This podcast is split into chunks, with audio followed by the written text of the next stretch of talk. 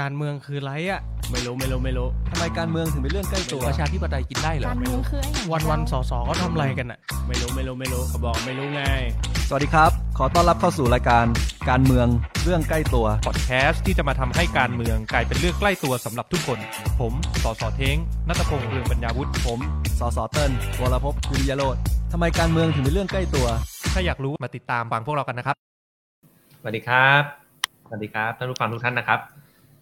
ก็วันนี้เอ่อก็กลับมาสู่รายการการเมืองเรื่องใกล้ตัวกันอีกครั้งนะครับเพราะวันนี้ขออนุญาตเอ่อถ่ายทำรีโมทผมกับเติ้ลไม่ได้อยู่ด้วยกันก็คืออยู่คนละสถานที่นะครับก็เติ้ลเอ่อได้ยินเสียงอยู่นะครับได้ยินครับได้ยินชัดเลยครับพี่เทงได้ยินเสียงผมไหมครับได้ยินครับก็จริงๆต้องบอกผู้ฟังว่าวันนี้ก็ขออนุญาตถ่ายทำนอกรายการนะครับพอดีมีภารกิจที่บ้านนิดหน่อยนะครับก็เลยก็เลยต้องขอไลฟ์กันต่างต่างที่กันนะครับแต่ว่าวันนี้ก็ตรงกับวันที่หกตุลานะครับก็เลยเป็นที่มาว่าเอ้ยเราคิดว่าเราเล่าเรื่องหกตุลาแล้วก็ประจวบเหมาะกับจริงๆก็มีเหตุการณ์ที่น่าเสียใจก็คือเรื่องของการยิงที่หนองเอ่อหนองบัวลำพูนะครับก็จริงๆก็ขอแสดงความเสียใจกับครอบครัวด้วยเพราะเป็นเรื่องที่โหดร้ายจริงๆนะครับแล้วมันก็สอดคล้องกับวันที่หกตุลานี้เราก็เลยคิดว่าเอาเรื่องเรื่องอันเนี้ยมันเป็นเรื่องของเอ่อความสูญเสียที่ไม่ควรจะเกิดขึ้นเนี่ยมาลองมาลองเล่าในมุมว่ามันเกี่ยวข้องกับการเมืองยังไงบ้างนะครับก็เหตุการณ์ที่หนองบัวลำพูผมว่าก็สะเทือนใจเนาะเป็นข่าวดังไปทั่วโลกนะครับแล้วก็จริงๆก็ยังไม่ทันได้ทราบสาเหตุว่าแน่ชัดเป็นอะไรเพราะว่าจริงๆผู้ก่อเหตุก็ฆ่าตัวตายตามพร้อมกับครอบครัวก็เป็นอะไรที่น่าสะเทือนใจนะครับก็เอ่อยังไงท่านผู้ฟังที่กำลังตามเข้าเข้ามากันอยู่ก็ร่วมร่วมพูดพูดคุยกันได้นะครับเพราะว่าผมเข้าใจว่าเหตุการณ์ในหกตุลาเองเนี่ยแม้แต่ตัวผมเองเอ่อตอนสมัยเรียนมาแล้วกันก็เอ่ออาจจะเป็นเด็กไม่ได้ตั้งใจเรียนหรือว่าจะจำไม่ค่อยได้นะแต่ผมผมผมจำไม่ได้จริงๆว่าเอ่อเราเคยถูกพร่ำสอนมาหรือว่าให้เรียนรู้ประวัติศาสตร์แบบอีกด้านนึงมามากน้อยขนาดไหนนะครับก็เอาจริงๆเพิ่งมาพูดว่าได้เปิดโลกแล้วกันได้เรียนรู้อีกด้านนึงก็ตอนที่เข้ามาทำงานด้านการเมืองนะครับแล้วก็เริ่มเข้าไปซึมซับต่างๆจากความรู้เรื่องที่แบบว่าเออในคนในพรรคก้าวไกลมีการพูดบ้างในอดีตอนาคตใหม่เคยบอกบ้างนะครับหรือว่าเริ่มศึกษาด้วยตัวเองมากขึ้นแต่ก็ยังยอมรับอยู่ว่านะตอนนี้ผมเองก็ไม่ได้เป็นคนหนึ่งในเหตุการณ์ไม่ได้รู้ว่าข้อเท็จจริงวันนั้นว่าเหตุการณ์ณตอนนั้นเป็นยังไงนะครับแล้วก็เมื่อกี้เห็นข้อความหลายๆคนเข้ามาตั้งแต่ต้นรายการนะต้นเนื้ออย่างเช่นลุงแก้วเองเนี่ยก็เออเป็นทีมงานคนหนึ่งนะครับที่แข่งขันในช่วยผมทำงานมาตั้งแต่ตอนที่เออหลังจากเออเป็นสสสมัยแรกนะครับตอนช่วงปีแรกๆเนี่ยเมื่อกี้ลุงแก้วก็บอกมาว่าเออเป็นคนหนึ่งที่อยู่ในเหตุการณ์นี้เหมือนกันนะครับว่าอาจจะช่วยกันแชร์ได้ครับพิมพ์แชทกันเข้ามานะครับก็เดี๋ยววันนี้ชวนกันคุยครับก็ผมว่าแลกเปลี่ยนเรื่องเอ่อความรู้ประสบการณ์แต่ละท่านแล้วเดี๋ยวอาจจะลองไล่เรียงไทม์ไลน์คร่าวๆนะครับแล้วก็จริงๆมีประเด็นที่คิดว่าน่าสนใจเหมือนกันก็คืออย่างประเด็นเรื่องของ ไอ ซี ซี ต่างๆเนาะที่อาจารย์ปิยบุตรได้ไปขึ้นเวทีและพูดให้ความเห็นไว้นะว่าในฐานะของพรรคการเมืองต่างๆเนี่ยเราเราคาดหวังอะไรกับนักการเมืองบ้างนะครับก็จริงๆวันนี้มีถ้าถ้าท่านผู้ฟังเห็นในเท็กซ์ข้างบนนะครับเราจะมีเอ่อพิมพ์ไว้นะครับตามกฎหมายเลือกตั้งกกต.อยู่ในช่วงหนึ่งร้อยแปดสิบวันนะครับอ่ะเติ้ลเราผมว่าเราเราเปิดจากเรื่องของเอ่อที่มาที่ไปก่อนดีไหมว่าที่มาที่ไปของเหตุการณ์หกตุลาเป็นยังไงกันบ้างครับก็จริงๆถ้าผลลัพธ์ของมันเนี่ยมันคือเหตุการณ์จริงๆทุกคนก็พูดมันคือเหตุการณ์เรียกว่าสังหารหมู่นะครับนักศึกษาธรรมศาสตร์นะครับซึ่งเข้าใจว่าเสียชีวิตกันเนี่ยเป็นร้อยหลักร้อยศพแต่ under report เนาะ under report. uh, under report แน่นอนครับขึ้นชื่อว่าอาชญากรรมโดยรัฐเนี่ยมันก็จะ under report แบบนี้ทุกๆเหตุการณ์อยู่แล้วนะครับเอ่อมันก็เหมือนกับเป็นเหตุการณ์ที่อยู่ดีก็มีก็คือเรียกว่าเข้าใจว่าเป็นตำรวจทหารจะอะไรทั้งเครื่องแบบนอกเครื่องแบบทั้งประชาชนทั้งอะไรก็แล้วแต่เนี่ยสุดท้ายแต่มาพร้อมกับอาวุธสงครามใช่ไหมครับที่ว่ามาล้อมยิงเข้าไปกับกลุ่มนักศึกษาที่อยู่ในมหาวิทยาลัยธรรมศาสตร์นะครับเสียชีวิตร้อยกว่าศพในเช้าวันที่หกตุลานะครับอันนี้เป็นเหตุการณ์ที่เกิดขึ้นแต่ว่าจริงๆผมว่ามันมันมีจุดสนใจสนใจอยู่ก็คือว่าตอนเย็นตกเย็นวันนั้นก็มีการรัฐประหารเกิดขึ้นนะครับของพลเอกพลเรือเอกสงัดชลออยู่ซึ่งก็เป็นการปิดฉากรัฐบาลที่มาจากการเลือกตั้งหรือประชาธิปไตยซึ่งเพิ่งตั้งไข่ได้เพียงแค่สามปีก็กลายกลับมาเป็นรัฐบาลเผด็จการอีกครั้งหนึ่งนะครับซึ่งผมมองว่าจริงๆถ้า ถ้าให้เล่าก็คิดว่าไม่น่าจะเป็นเรื่องบังเอิญนะครับซึ่งมันก็เลยเป็นเรื่องที่โหดร้ายว่าถ้าเกิดมันไม่ใช่เรื่องบังเอิญถูกไหมครับอ่าไม่รู้พี่เก่งอาจจะเสริมว่ามุมนี้ว่าไอ้หกตุลานี้เท่าที่พี่เก่งเข้าใจจากจากประวัติศาสตร์เนี่ยพี่เก่งเข้าใจว่าอะไรหรือต้องเล่าก่อนนะครับถ้าถ้าย้อนไปตอนที่เราเรียนเนี่ยหกตุลาเนี่ยเราคิดว่ามันมันมันภาพภาพความความจำเรามันคืออะไร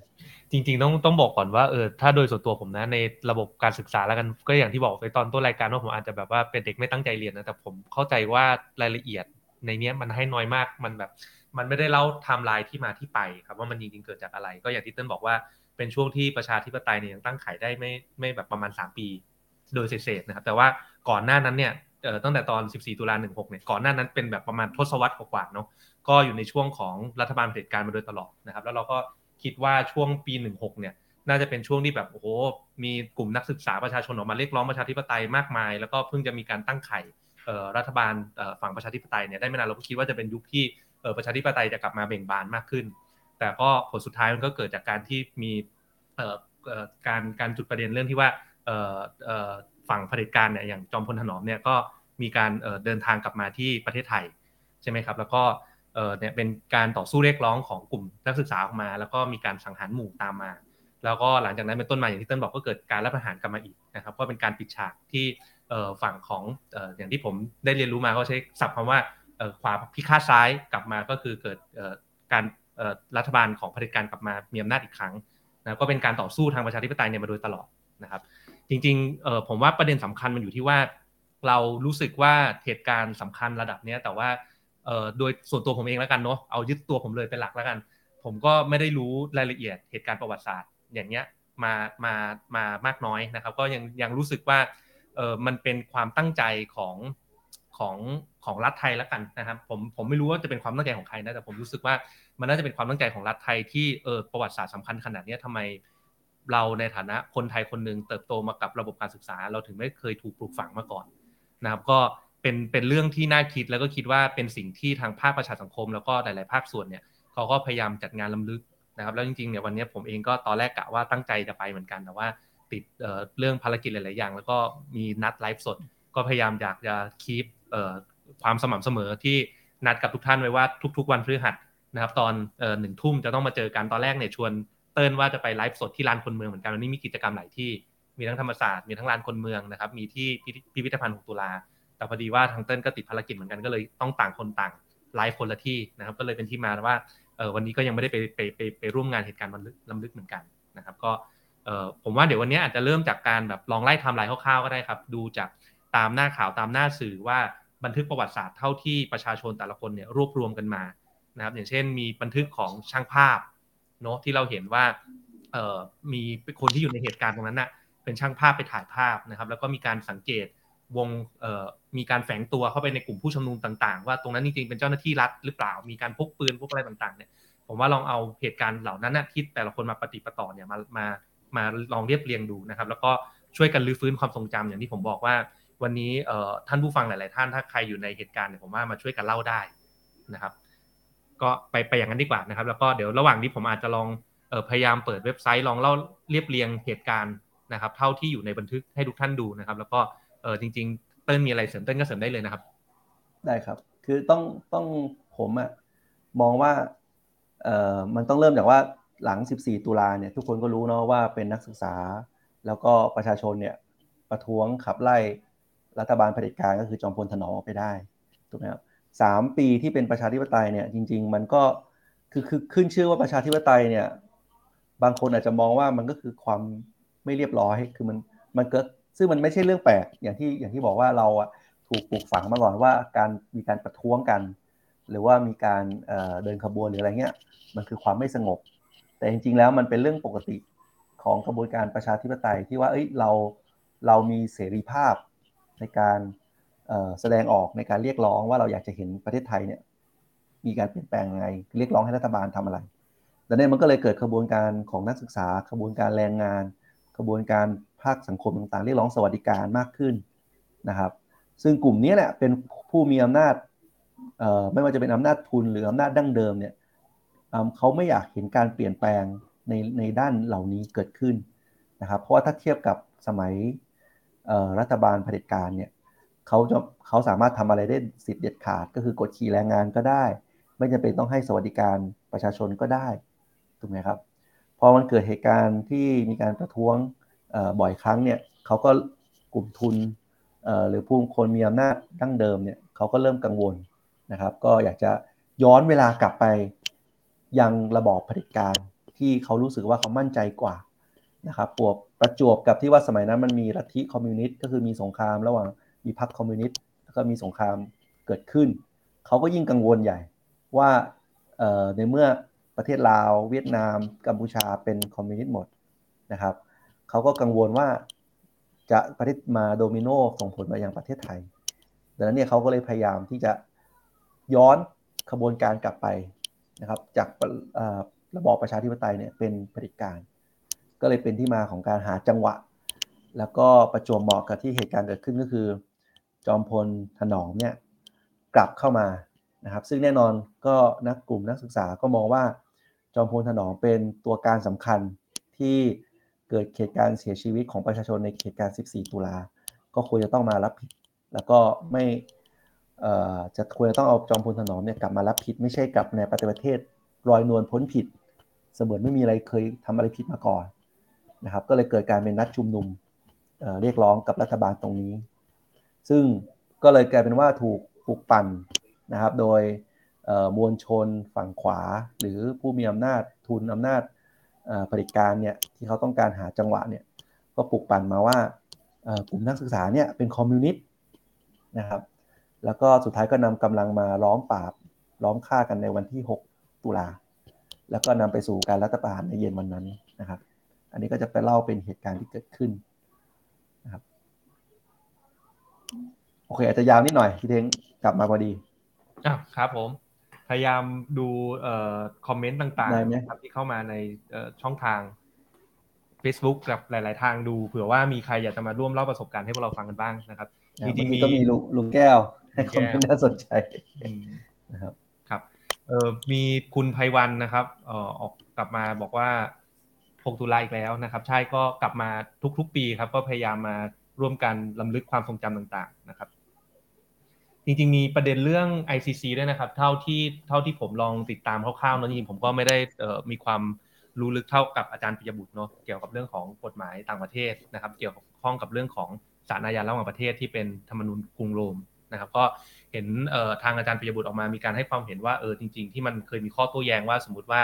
ถ้ารัฐไทยจะไปร่วมลงสัตยาบันแบบเต็มรูปแบบแล้วกันนะครับอาจจะใช้คำนี้ว่ามันอาจจะมีคนที่เขาอีกฝั่งนึงแล้วกันที่เขามาพยายามโต้แย้งว่าเอ่อมีการเกี่ยวข้องกับการขัดรัฐธรรมนูญมั้ยที่ว่าเอ่อบทบัญญัติในรัฐธรรมนูญไทยเนี่ยมีการบอกว่าเอ่อองค์พระมหากษัตริย์เนี่ยจะอยู่ในสถานะที่ละเมิดมิได้นะครับเพราะนั้นเนี่ยมองในแง่มุมนึงเค้าก็โต้แย้งว่าอ่ะการที่เราบอกว่าเราต้องไปอยู่ใต้อำนาจศาลอาญาระหว่างประเทศเนี่ยเอ่อจะเป็นการขัดรัฐธรรมนูญหรือเปล่านะครับแปลว่าเอ่อเอ่อองค์พระมหากษัตริย์ไทยเนี่ยแทนที่อยู่ใต้รัฐธรรมนูญไทยนะครับซึ่งเรามีอธิปไตยของเราเนี่ยกลายเป็นว่าต้องถูกรัฐอื่นมาแทรกแซงได้มั้ยถูกฟ้องร้องได้หรือเปล่านะครับซึ่งจริงๆก็มีการให้ความเห็นโต้แย้งซึ่งผมว่าก็ก็สมเหตุสมผลนะอย่างเช่นเอ่อประเทศหลายๆประเทศอย่างเช่นอย่างที่ประเทศญี่ปุ่นนะครับหรือว่าเอ่อประเทศที่มีพระมหากษัตริย์ต่างๆเนี่ยเค้าก็เค้าก็เอ่อเข้าร่วมนะครับเอ่อสัตยาบันตรงนี้เหมือนกันนะครับทีนี้อาจารย์ปิยบุตรเนี่ยก็มีการให้ความเห็นว่าจริงๆเนี่ยจริงๆสามารถใช้ช่องทางของอำนาจฝ่ายบริหารได้นะพูดง่ายคือใครเป็นรัฐบาลเนี่ยสามารถใช้ใช้ช่องทางนะครับในการเข้าร่วมเป็นเคส by เคสได้ก็เป็นประเด็นที่น่าสนใจที่มีการจุดประกายกันเอาไว้ว่าเออเราอยากจะได้ได้ยินเสียงตรงนี้จากทางฝั่งของพรรคการเมืองด้วยเช่นกันซึ่งผมก็คิดว่าในในในในในมุมมองของพรรคก้าวไกลแล้วกันนะครับก็เดี๋ยวน่าจะมีการออกมาพูดในเรื่องนี้เหมือนกันนะครับคือถ้าผมเสริมนิดนึงก็คือจริงๆถ้าเล่าไว้ว่าอ่า ไอ ซี ซี เนี่ยหรือว่าพันผมผมจำชื่อจริงมันไม่ได้นะของสัญญากรุงโรมเลยเนี่ยครับเข้าใจว่าเจตนาเนี่ยมันคือว่าเพื่อป้องกันไม่ให้ไม่ว่าจะเป็นรัฐบาลไหนก็ตามที่ขึ้นมามีอำนาจเนี่ยสามารถ เอ่อ เรียกว่าทำอาชญากรรมต่อละเมิดสิทธิมนุษยชนก็คือเหมือนกับมาฆ่าประชาชนภายในประเทศตัวเองอย่างเงี้ยไม่ได้ก็จะมีศาลอาญาระหว่างประเทศเนี่ยมาเอาผิดผู้นำรัฐบาลของประเทศที่เข่นฆ่าประชาชนตัวเองได้นะครับซึ่งผมว่ามันมันมันถูกต้องอยู่แล้วนะครับแล้วก็สนับสนุนเต็มที่ว่าประเทศไทยนะควรจะเข้าควรจะเข้าร่วม ไอ ซี ซี ตรงนี้เพราะว่าอย่างที่บอกในอนาคต เราไม่อยากจะให้เกิดเหตุการณ์อย่างหกตุลาหรือแม้กระทั่งเหตุการณ์พฤษภาสามสิบห้าหรือห้าสิบสามกลับมาเกิดขึ้นอีกคือมันไม่ได้มีแค่หกตุลาครั้งเดียวคือต้องบอกประเทศไทยมันไม่ได้มีแค่สิบสี่ตุลาไม่ได้มีแค่หกตุลามันมีพฤษภาสามสิบห้าพฤษภาห้าสิบสามเสมือนว่ามันมันเป็นเรื่องที่ปกติแล้วทุกๆเหตุการณ์ถ้าสิ่งนึงที่ผมอยากให้สังเกตดูก็คือไม่มีใครต้องถูกรับผิดชอบนะครับก็คือมันกลายเป็นวัฒนธรรมลอยลวนลอยนวลพ้นผิดจากการเข็นฆ่าประชาชนได้ซึ่งผมว่าอันนี้น่ากลัวอย่างยิ่งนะครับดังนั้นเนี่ยการที่เอาประเทศไทยเข้าไปอยู่ตรงนี้เนี่ยมันไม่ใช่ว่าเอาต่างชาติมาแทรกแซงไทยเพียงแต่ว่ามันเป็นการหลักเป็นการหลักประกันว่าไม่ว่าใครเป็นรัฐบาลก็ตามเนี่ยเขาไม่สามารถเอาอาวุธมาเข็นฆ่าประชาชนได้นะครับอันนี้ที่ที่ที่ทำไมว่าทำไมเราถึงสนับสนุนตรงนี้ส่วนข้ออ้างที่บอกว่ามันเป็นเรื่องของประมุขอะไรเนี่ยจริงอย่างที่บอกว่าอย่างที่ทุกคนก็เคยพูดนะอาจารย์ป๊อกก็เคยพูดว่ามันเป็นข้ออ้างที่ฟังไม่ขึ้นจริงๆเพราะว่าโดยหลักการระบอบประชาธิปไตยโดยมีพระกษัตริย์เป็นประมุขเนี่ยวงพระวงพระประมุขเนี่ยไม่ได้มีอำนาจดำเนินการใดๆเป็นเพียงแค่รัฐบาลหรือนายกรัฐมนตรีหรือผู้มีอำนาจเท่านั้นแหละที่เขาเป็นคนสั่งการให้เขาปล่อยหรือสั่งการหรือปล่อยปละละเลยให้มีการสังหารประชาชนดังนั้นเนี่ยคนเหล่านี้ต่างหากถึงต้องเป็นคนรับผิดชอบและคนเหล่านี้ต่างหากที่แอบเอาเหตุผลเหล่านี้มาอ้างเพื่อไม่ให้ประเทศไทยเนี่ยเข้าไปอยู่ในเข้าร่วม ไอ ซี ซี ตรงนี้ดังนั้นเนี่ยอยากให้ประชาชนเนี่ยอย่าตกหลงอย่าตกหลุมของพวกที่เอาเหตุผลเหล่านี้มาอ้างนะครับอันนี้คือเหตุผลที่ว่าทำไมโอเคกลับมาผมว่ามันมีอีกอีกอีก สองสาม ประเด็นนะที่น่าสนใจจากเหตุการณ์เหล่านี้ก็คือว่าเอ่อมันก็จะเป็นเรื่องของความรู้เท่าทันสื่อแหละผมว่า media literacy นะก็ก็การระวังไม่ให้มีการยุยงปลุกปั่นให้เกิดการเหมือนกับเหตุการณ์ที่ว่าต้องลุกขึ้นมาฆ่าคือทำร้ายจะเรียกว่าไม่ใช่มันมากกว่าทำร้ายร่างกายอ่ะมันคือการฆ่ากันระหว่างประชาชนกันเองเพียงเพราะว่าเรามองคิดเห็นต่างแตกต่างกันอันนี้ผมว่าอย่างที่บอกมันเป็นเรื่องเรื่องนึงที่ต้องทำความเข้าใจกับคนจริงๆว่าเราควรจะมีความอดทนอดกลั้นอยู่กับคนที่มีความคิดเห็นที่แตกต่างกันได้โดยที่ไม่มีความจำเป็นจะต้องไปทำร้ายทำร้ายร่างกายหรือขึ้นเข้าขั้นฆ่าล้างกันถูกไหมครับเพราะว่าคนเราเนี่ยมันไม่มีทางที่จะเห็นด้วยตรงกันทุกอย่างถูกไหมครับเนื้อเนี่ยยิ่งแล้วปล่อยให้มีการยุยงปลุกปั่นโดยที่แบบเป็นสื่อมาให้ลุกขึ้นมาทำร้ายร่างกายอะไรกันเนี่ยอันนี้เป็นอะไรที่เราต้องเรียนรู้จากจากสิ่งเหล่านี้นะครับที่ผมมองว่าเป็นบทเรียนในอนาคตของเราก็คือเข้าร่วม ไอ ซี ซี เพื่อไม่ให้รัฐบาลไหนก็ตามเอ่อลอยนวลพ้นผิดจากการฆ่าประชาชนได้นะครับแล้วก็ให้ประชาชนเนี่ยเข้าใจว่าความแตกความคิดเห็นแตกต่างเป็นเรื่องปกติแล้วก็ไม่ควรจะมีใครที่ต้องถึงขั้นว่ามาทำร้ายร่างกายกันหรือว่ามีสื่อมายุยงปลุกปั่น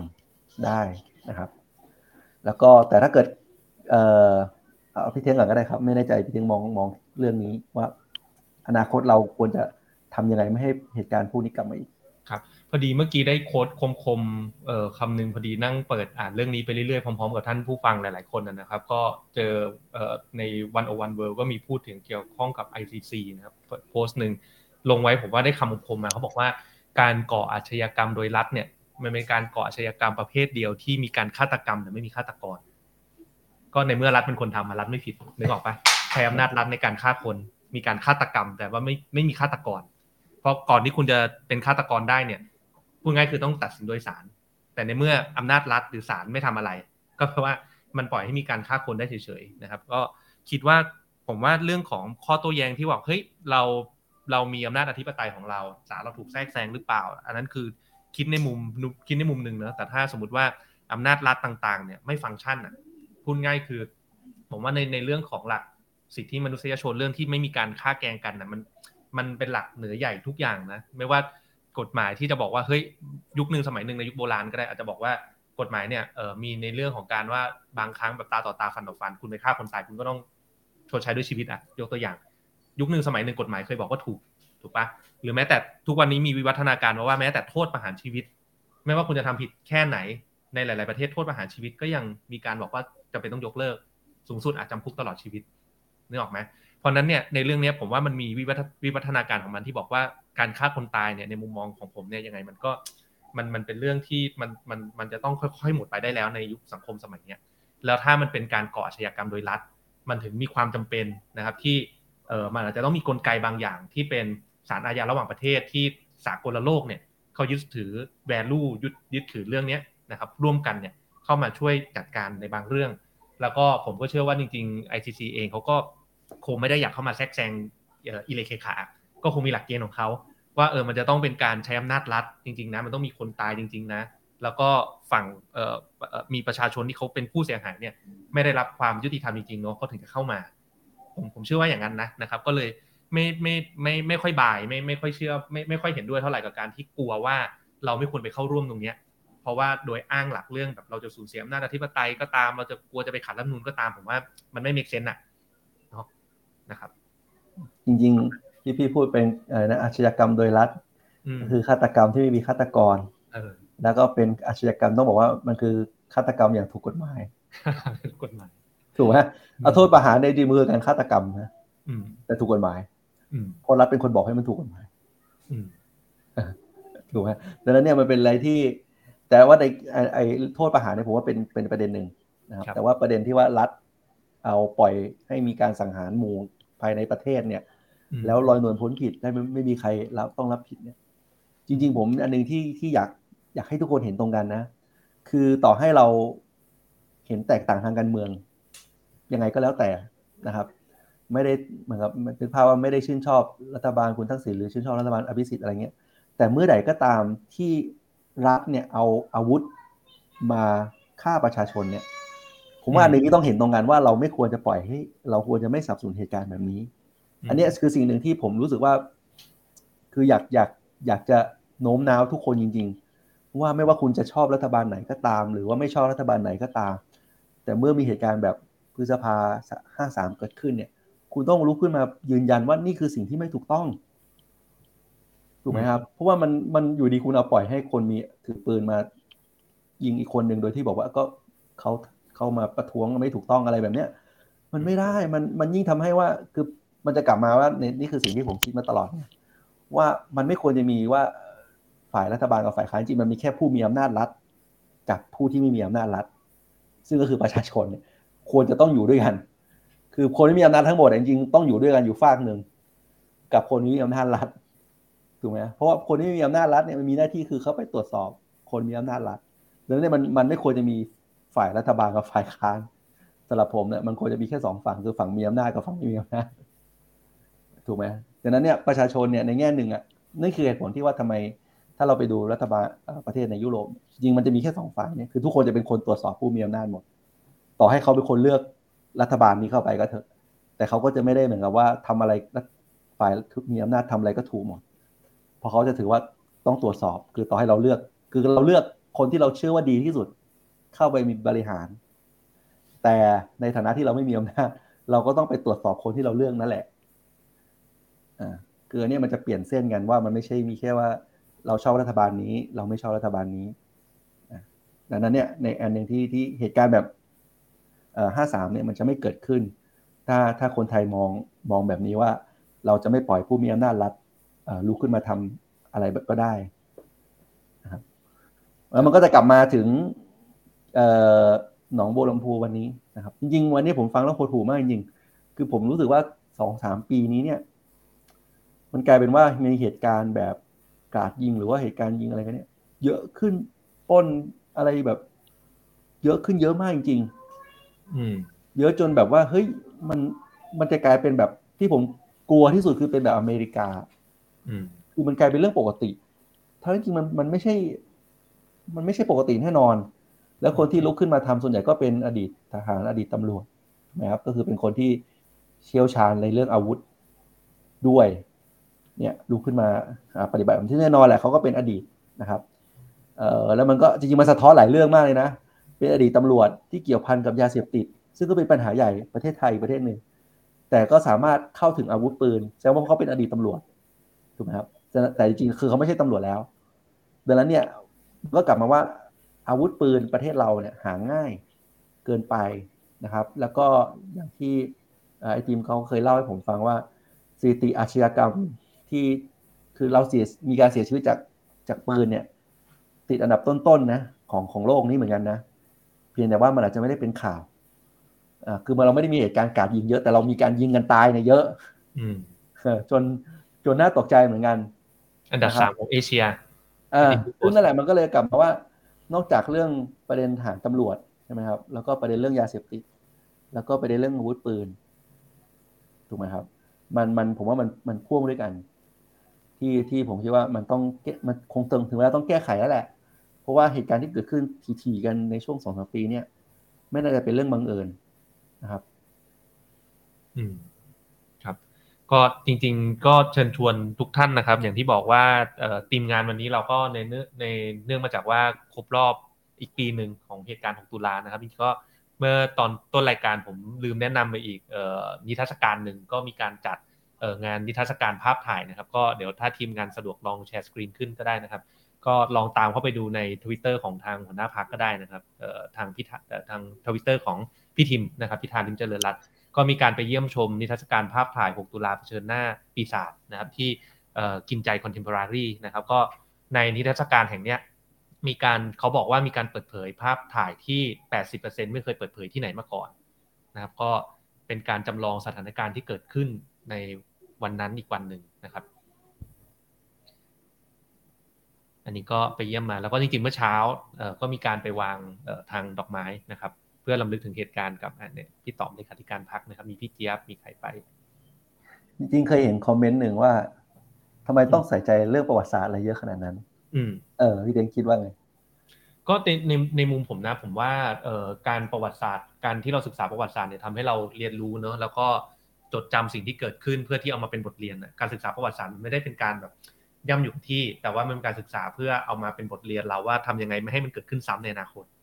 ถูกป่ะอ่าก็คือว่าใครเขาเขามันเลยมีคำว่าใครที่ไม่ศึกษาประวัติศาสตร์คนคนนั้นก็คือจะทำผิดเหมือนประวัติศาสตร์แล้วเลยประวัติศาสตร์ซ้ำรอยเออซึ่งมันก็เลยเป็นที่มาว่ามันมีมันมีในนิยายคลาสสิกนะหนึ่งเก้าแปดสี่เขาก็จะบอกไว้ว่าผู้ใดอ่าคุมอดีตเอ้ยไม่ได้หรอผู้ใดคุมอดีตผู้นั้นคุมอนาคตผู้ใดคุมปัจจุบันผู้นั้นก็คุมอดีต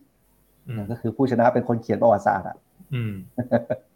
เขียนประวัติศาสตร์ได้ก็คือไปไปปรับเรื่องของทัศนคติของคนที่เกิดขึ้นในอนาคตถูกต้องถูกต้องนั่นคือเหตุผลที่ว่าทำไมแบบเรียนเราไม่มีเรื่องประวัติศาสตร์ประชาธิปไตยเยอะไม่มีไม่มีเยอะมีน้อยนะครับส่วนใหญ่ก็จะไล่เรียงตาม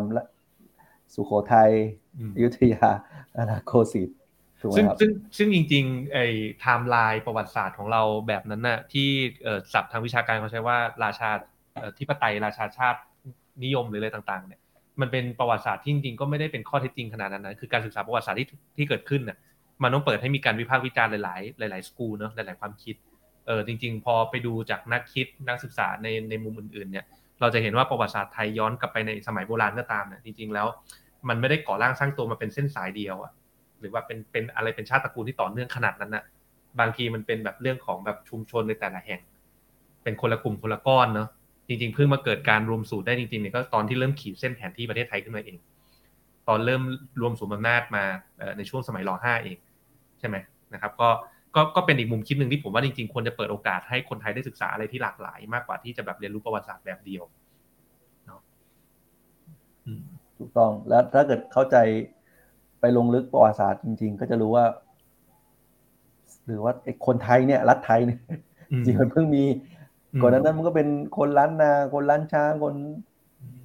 ปัตตานีอะไรเงี้ยมันเรื่องปกติแต่ว่านี่คือเหตุผลว่าทำไมกระจายอำนาจมันก็จะการเรียนรู้ประวัติศาสตร์ในแต่ละท้องถิ่นเนี่ยพื้นถิ่นมันก็เยอะขึ้นแล้วก็เป็นสำนึกรักในบ้านเกิดเยอะขึ้นอะไรเงี้ยเป็นต้นนะครับแล้วก็ถ้าเราเข้าใจประวัติศาสตร์ประชาธิปไตยเราก็จะรู้สึกว่าไอ้สิ่งที่เราได้สิทธิ์อันนี้เนี่ยสิทธิเสรีภาพประชาธิปไตยตรงนี้เนี่ยเราควรต้องหวงแหนมันไว้แล้วเราก็ต้องมองว่ามันคือสิทธิที่สำคัญที่คือเป็นค่านิยมอันนึงที่ถูกต้องอ่ะที่เราต้องบอกว่าเหมือนที่เราทำว่าทำไมทำไมเรายืนยันมาตลอดว่าเราไม่สนับสนุนรัฐบาลที่สืบทอดอำนาจไม่ว่าจะด้วยเหตุผลใดๆก็ตามเพราะว่ามันคือสิ่งที่มันไม่ถูกต้องเหมือนว่าถ้าเราถ้าเรายอมไปร่วมมันหมายความว่าต่อให้มีรัฐบาลเอ่ออยู่ดีก็มี ไอ้ทหารนายพล สองสาม คนขึ้นมาปฏิวัติอีกมันก็จะกลับมาเป็นแบบเดิมถ้าเราถ้าเรามองว่าไอ้การปฏิวัติการรัฐประหารการล้มระบอบประชาธิปไตยเป็นเรื่องที่ที่ยอมรับได้ถ้าเราเรียนรู้ประวัติศาสตร์ตรงนี้เราก็จะหวงแหนในในในสิทธิ์ตรงนี้นะครับเมื่อกี้มีการพัวพันไปถึงเรื่องของการกระจายอำนาจนะครับก็พยายามสื่อสารกับท่านผู้ฟังทุกท่านให้ชัดเนาะเดี๋ยวจะมีบางคนก็จะใช้เขาเรียกว่าอะไรแนวคิดที่บอกว่าการกระจายอำนาจเป็นการพยายามพูดง่ายคือแบบทำให้ประเทศไทยกลับไปอยู่ในรูปแบบของแบบอ่ะในยุคแต่ก่อนที่มีล้านนามียุคแบบว่ามีแบ่งแยกประเทศหรือเปล่าจริงๆไม่ใช่นะคือเราไม่ได้ต้องการอย่างนั้นนะครับจริงๆผมยังเชื่อว่าลึกๆเนี่ยความเป็นไทยในทุกวันนี้สำหรับผมนะที่แบบฝั่งฝั่งของคนอีกฝั่งนึงเขาบอกเฮ้ยเราไม่ต้องรักษาความเป็นไทยต้องรักษาเลขไทยต้องรักษาขนบธรรมเนียมประเพณีต่างๆเนี่ยแต่ส่วนตัวผมเองแล้วกันผมเชื่อว่าความเป็นไทยมันมันมันมันไม่สามารถแตกสลายไปได้ในเร็ววันนะทุกวันนี้เออเราอยู่ในระบบที่รัฐทำให้เราใช้ภาษาเดียวกันไม่ว่าเราจะไปจังหวัดไหนเหนือสุดใต้สุดตะวันออกตะวันตกเราใช้ภาษาเดียวกันแล้วภาษาเนี่ยมันเป็นอะไรทางวัฒนธรรมที่หลอมรวมคนให้อยู่ด้วยกันเนี่ยได้เหนียวแน่นที่สุดแหละ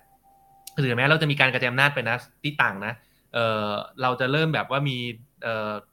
ผู้ว่าจังหวัดหรือจะเป็นนายกอบจก็ได้นะที่เอ่อบริหารจังหวัดนั้นได้ดีมากๆแล้วแล้วก็แบบว่าไม่ได้เป็นรัฐรวมศูนย์แบบเนี้ยต่างจังหวัดต่างคนต่างพัฒนามีมีวัฒนธรรมท้องถิ่นมีอะไรเป็นของตัวเองเนี่ยแต่ตราบใดที่เรายังคงใช้ภาษาไทยภาษาเดียวกันอยู่แบบเนี้ยผมว่ามันมันยากมากที่ที่ที่เราจะเราจะแบบไม่ไม่ได้รู้สึกเป็นน้ำหนึ่งอันเดียวแต่ใจเดียวกันนะแล้วก็รู้สึกว่าต้องแตกแยกหรือแบ่งแยกกันนะเออสำหรับผมเองผมยังคิดว่าประเทศไทยนะตอนนี้มันกลับไปอยู่มันมันกลับไปสู่ยุคที่บอกเฮ้ยจะมีการแบ่งแยกดินแดนแบบเป็นเป็นเป็นหลายรัฐได้ยากแล้วอ่ะมันไม่ง่ายอ่ะอ๋อมันผมว่าอันนี้ยืนยันได้เลยว่าแม้แต่เราเองเราก็ไม่ได้สนับสนุนการเป็นหลายรัฐอืมเราก็สนับสนุนมาตลอดว่าเราสนับสนุนการเป็นรัฐเดียวคำว่าเป็นรัฐเดียวหมายถึงอะไรก็คือมีนิติบัญญัติเอ่อกฎหมายฉบับเดียวใช้ทั้งประเทศมีระบบตุลาการระบบเดียวใช้ทั้งประเทศนะครับเพียงแต่ว่าในการบริหารงบประมาณเนี่ยเราก็กระจายอำนาจลงไปให้แต่ละท้องถิ่นแต่ละจังหวัดเขาได้ตัดสินใจว่างบประมาณเนี้ยอยากจะทำอะไรที่เป็นประโยชน์กับจังหวัดนั้นหรือว่าท้องถิ่นหรือเทศบาลนั้นๆนะครับมันคิดง่ายๆผมว่ามันคิดง่ายๆว่าก็ให้คนที่คือคุณมีเงินก้อนหนึ่งหนึ่งร้อยบาทคุณให้คนที่คนกรุงเทพตัดสินใจให้คุณกับให้คนที่อยู่จังหวัดคุณตัดสินใจเองคุณหนึ่งร้อยบาทนะอะไรมันจะเป็นประโยชน์กันใช่ไหมผมว่านี่มันคือหลักการพื้นฐานง่ายๆเลยมันไม่ใช่ว่าเราสนับสนุนให้มีการหลายรัฐหรืออะไรนะครับอืม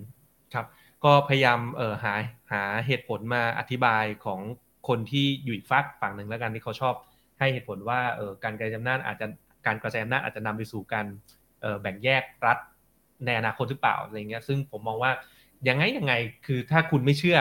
ในความบริสุทธิ์ความบริสุทธิ์ใจของพวกเราของผมกับเติ้ลที่ผ่านด่านเรื่องการการกระจายอำนาจนะไม่ได้มี hidden agenda อื่นแต่ถ้าคุณไม่เชื่อนะ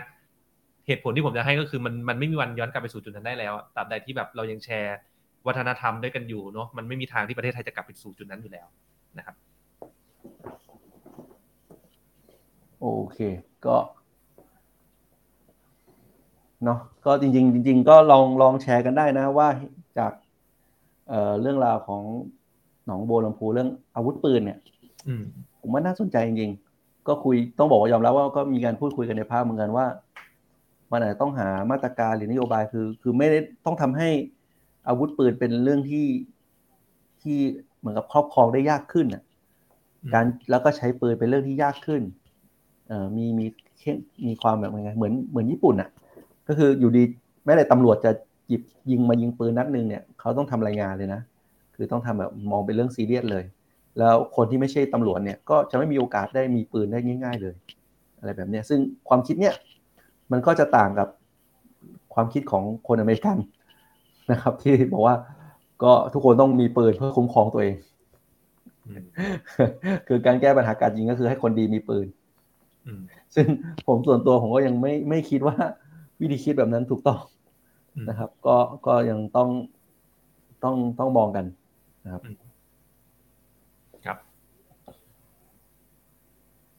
จริงๆถ้าพูดถึงเรื่องอาวุธปืนก็ได้อะผมอันอันนี้โดยส่วนตัวผมเองนะไม่ได้พาดพิงคนอื่นนะอย่างจริงๆเอ่อมีเรื่องสวัสดิการของสสเนาะเขาก็จะมีสิทธิ์ให้ซื้อปืนได้พกปืนได้ผมก็ไม่เอานะผมกลัว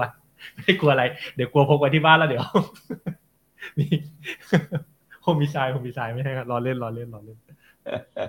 อ่าผมก็ไม่มีผมก็ไม่ได้ใช้สิทธิสวัสดิการนั้นนะครับเมียเมียไม่ให้ใช้เมียไม่ให้ใช้ของผมภรรยาถามว่าทำไมไม่ซื้อล่ะอยากมีบ้างผมอยากอยากอยากไม่เอาตรงข้ามกันตรงข้ามกัน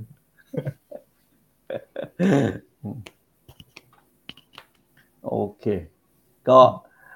เอ่อเช่นเดิมเช่นเดิมนะก็เดี๋ยวไลค์คอมเมนต์แชร์หรือว่ามีอะไรแนะนำว่าตอนต่อๆไปอยากจะให้เล่าอะไรกันก็ครับเอ่อเล่ากันได้นะครับคิดว่าก็เป็นเรื่องปกติแล้วเดี๋ยวยังไงเอ่อตอนหน้าก็เดี๋ยวมาอัปเดตกันนะครับพบกันวันพฤหัสทุ่มหนึ่งนะครับครั้งหน้าน่าจะไปเอ่อไลฟ์ที่ด้วยกันละนะครับครับก็ยังไงก่อนตอนทิ้งท้ายรายการนะครับก็เอ่ออยากจะพูดยังไงดีเอ่อเชิงๆแก้ตัวนิดนึงก็ได้นะแต่ไม่ได้แก้ตัวนะมันเป็นสภาพข้อเท็จจริงก็คือวันนี้จริงๆพยายามจะคีปอัพรักษาสัญญาเพราะว่าครั้งที่แล้วเนี่ยเราสกิปไปหนึ่งสัปดาห์เนาะนะครับเพราะว่าเอ่อก็จริงๆก็มีการเดินทางไปเอ่อทำงานนอกสถานที่บ้างอะไรบ้างก็เลยสกิปไปครั้งนึงครั้งนี้ก็เลยคิดว่าถ้าสกิปอีกครั้งนึงเนี่ยเดี๋ยวรายการมันจะไม่ต่อเนื่องแหละในเมื่อเรารักให้สัญญาทุกท่านไว้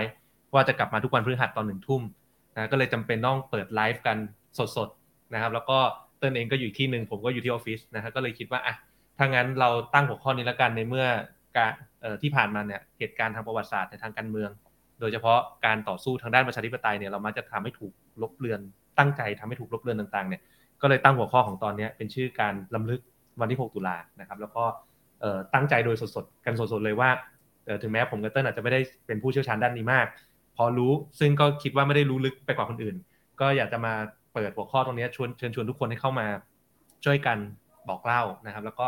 ขอบคุณหลายๆท่านที่เมื่อกี้ตอนคอมเมนต์ก็มีใส่เข้ามาบ้างนะครับก็เอ่อคอนเทนต์วันนี้ก็อาจจะไม่ได้หนักแน่นอะไรไม่ไม่ได้มีเนื้อหาเป็นชิ้นเป็นอันอะไรมากนะฮะแต่ก็พยายามที่จะเชื่อมโยงให้เห็นที่สุดแหละว่าคุณค่าที่เอ่อผมกับเติ้ลในฐานะของความเป็นสสพรรคก้าวไกลที่เรายึดมั่นว่าอยากเป็นเอ่อพรรคของมวลชนพรรคของประชาชนเนี่ยจุดมุ่งหมายสำคัญที่สุดในการทำพรรคอนาคตใหม่เนี่ยผมยังจำได้เลยอยากจะทำให้อำนาจสูงสุดกลับมาเป็นของประชาชนนะครับก็พยายามสะท้อนตรงนั้นมาเรื่อยๆนะครับแล้วก็ยังไงก็ตามตอนต่อไปนะครับอยากจะให้พูดเรื่องอะไรก็ฝากคอมเมนต์ทิ้งท้ายไว้แล้วเดี๋ยวเรามาคุยกันต่อในสัปดาห์หน้านะครับสัปดาห์หน้าจะมาอยู่ด้วยกันแล้วใช่ไหมฮะครับผมครับผมก็ยังไงวันนี้พอดีกับรายการโน้ตชวนคุยกันมาได้เรื่อยๆก็ประมาณสี่สิบนาทีแล้วนะครับขอบคุณคุณเอกวิทย์นะครับขอบคุณทางทุกๆท่านที่ให้ความคอมเมนต์กันขึ้นมานะครับแล้วเดี๋ยวยังไงก็พบกันต่อในตอนหน้าวันพฤหัสหน้าตอนหนึ่งทุ่มตรงได้ครับสวัสดีครับครับสวัสดีครับ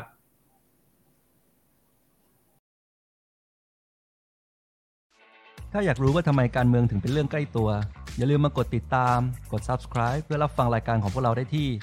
YouTube Apple Podcast Spotify หรือช่องทางอื่นๆที่ทุกท่านสะดวกอย่างจู๊ฟก็ได้นะครับสำหรับใครที่ต้องการติดตามการทำงานของพวกเราสองคนอย่างใกล้ชิดเพื่อทำให้การเมืองกลายเป็นเรื่องใกล้ตัวมากขึ้นก็เข้าไปกดไลค์กดติดตามแฟนเพจของพวกเราได้ที่สสเท้งณัฐพงษ์เลืองปัญญาวุฒิและสสเติ้ลวรภพวิริยโรจน์แล้วพบกันใหม่ใน อี พี หน้าสวัสดีครับ